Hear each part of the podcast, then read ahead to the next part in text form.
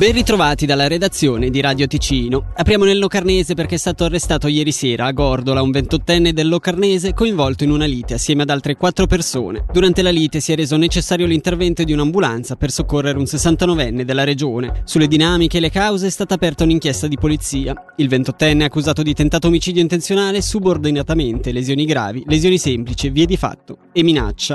Cassa malati in base al reddito si può fare. L'iniziativa socialista volta a contrastare l'esplosione dei premi di cassa malati, contenendoli al massimo al 10% del reddito, è stata giudicata ricevibile.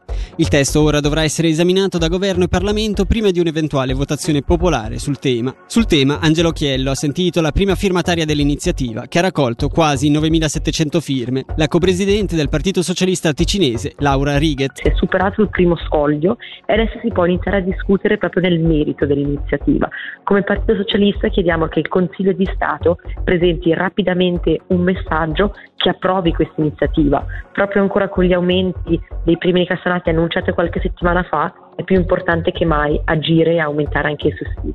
Primo passo per arrivare ad una cassa malati unica? Assolutamente sì, questo sarebbe un primo passo verso premi in base al reddito, ma poi ci vuole una cassa malati unica a livello federale. Versare a ogni persona attiva nel 2021 nel settore sociosanitario 6.000 franchi, riconoscendo lo sforzo profuso dalla pandemia ad oggi.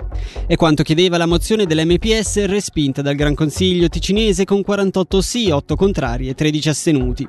Il presidente del governo ha riconosciuto nuovamente il ruolo svolto dal personale curante, sottolineando però che anche altre categorie hanno garantito gli aspetti essenziali della vita dei ticinesi in tempi di crisi come, citando solo un paio di esempi, i negozi e le scuole.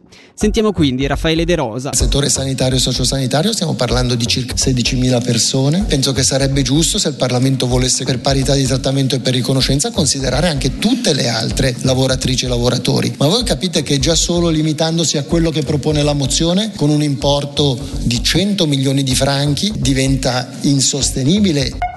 La città di Bellinzona, nell'arco del prossimo anno, applicherà un sistema di raccolta e smaltimento plastiche di tipo PP e PE tramite una filiera unicamente ticinese. Dopo la sperimentazione del Sammelsack dal 2019 che prevedeva il trasporto delle plastiche prima oltre Gottardo e poi all'estero, ora si ricorrerà invece ad una ditta ticinese abbassando il prezzo del sacco di 30 centesimi a 2 franchi e 20. Un vantaggio sì, anche se non vi sarà più la possibilità di separare le plastiche non di tipo PP e PE nel servizio Giorgio Soldini, municipale capodicastero ambiente di Bellinzona. Il cantone ha chiesto e ha voluto introdurre l'obbligo della raccolta di due tipologie uniche di plastiche, il polipropilene e il polietilene.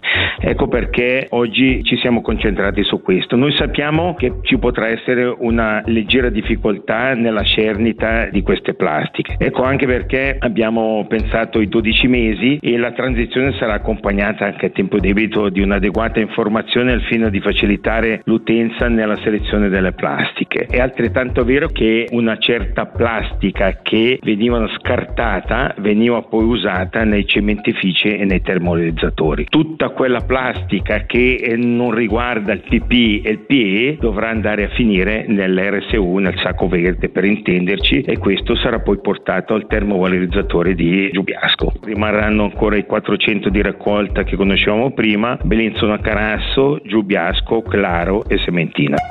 Pensioni dei dipendenti statali. Una quinta manifestazione per mantenere alta l'attenzione sul tema perché la cassa presenta ancora problemi e per sottolineare che l'accordo presenta un'autocompensazione possibile solo grazie ai soldi da noi versati.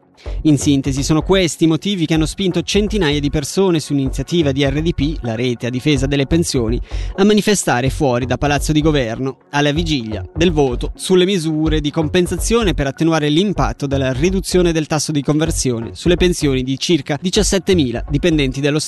Sul voto previsto questo martedì in Parlamento sul tema, Fabrizio Coli a Bellinzona ha intervistato Enrico Quaresmini, portavoce di RDP, chiedendo quali siano le attese. Ma non lo so perché tante volte è un messaggio è entrato e poi è uscito completamente diverso. Noi chiaramente almeno questo lo vogliamo. Ci aspettiamo che passi senza nessuna modifica al ribasso. Sono state comunque espresse delle criticità, delle fragilità riguardo a queste misure. Attorno a cosa ruotano? Per salvare le rendite di chi è già in carriera si prendono per esempio un 300 milioni che sono soldi dei lavoratori che sono stati tenuti da parte ma che sono comunque parte del, dei lavoratori. Quindi questa è la parte di auto, autofinanziamento. E l'altra parte è che per tenere un tasso non neutro si piglieranno di nuovo soldi dei lavoratori. Per tenere il 5,25 si, ter- si prenderanno 20 milioni l'anno dalla cassa. Tante volte sono stati fatti progetti su dei parametri poco realistici. Temiamo questo, che in due o tre anni si sia al piede, ai piedi della scala. Sentiamo ora la testimonianza di un insegnante, Michelle, che ha manifestato davanti a Palazzo delle Orsoline, a Bellinzona. Cerco di sostenere il, il, lavoro del gruppo proprio perché credo che come insegnante sia importante dare un esempio di mobilitazione continua. Siamo riusciti ad avere un messaggio che è frutto di un compromesso e quindi continuare ad essere presenti in piazza credo sia segno di un sostegno e anche di una contentezza per il lavoro che è stato fatto, nonostante ci siano ancora molte fragilità e storture alcuni di noi sono totalmente soddisfatti, altri invece vedono ancora delle criticità, ma siamo qua per vigilare quello che accadrà, quindi non perché, non, perché siamo degli eterni scontenti, ma semplicemente perché essere presenti e guardare quello che accade ha dimostrato essere utile. Locarno Nice, lo sapevamo già, avrebbe lasciato un vuoto nella città di Locarno. Ora però sappiamo anche il nome del suo sostituto, Winterland. Da quanto si apprende da Tio, questo nuovo formato ha convinto gli esercenti della città, esclusi negli anni passati. Locarno si animerà quindi dal 24 novembre al 6 gennaio, grazie a proiezioni sugli edifici e altre attività, quali, citiamo solo, per esempio, un toboga con i gommoni. Inoltre sarà presente, come negli anni passati, una pista di ghiaccio, la cui entrata sarà gratuita. Dalla redazione per il momento è tutto. Vi diamo appuntamento per domattina alle 6.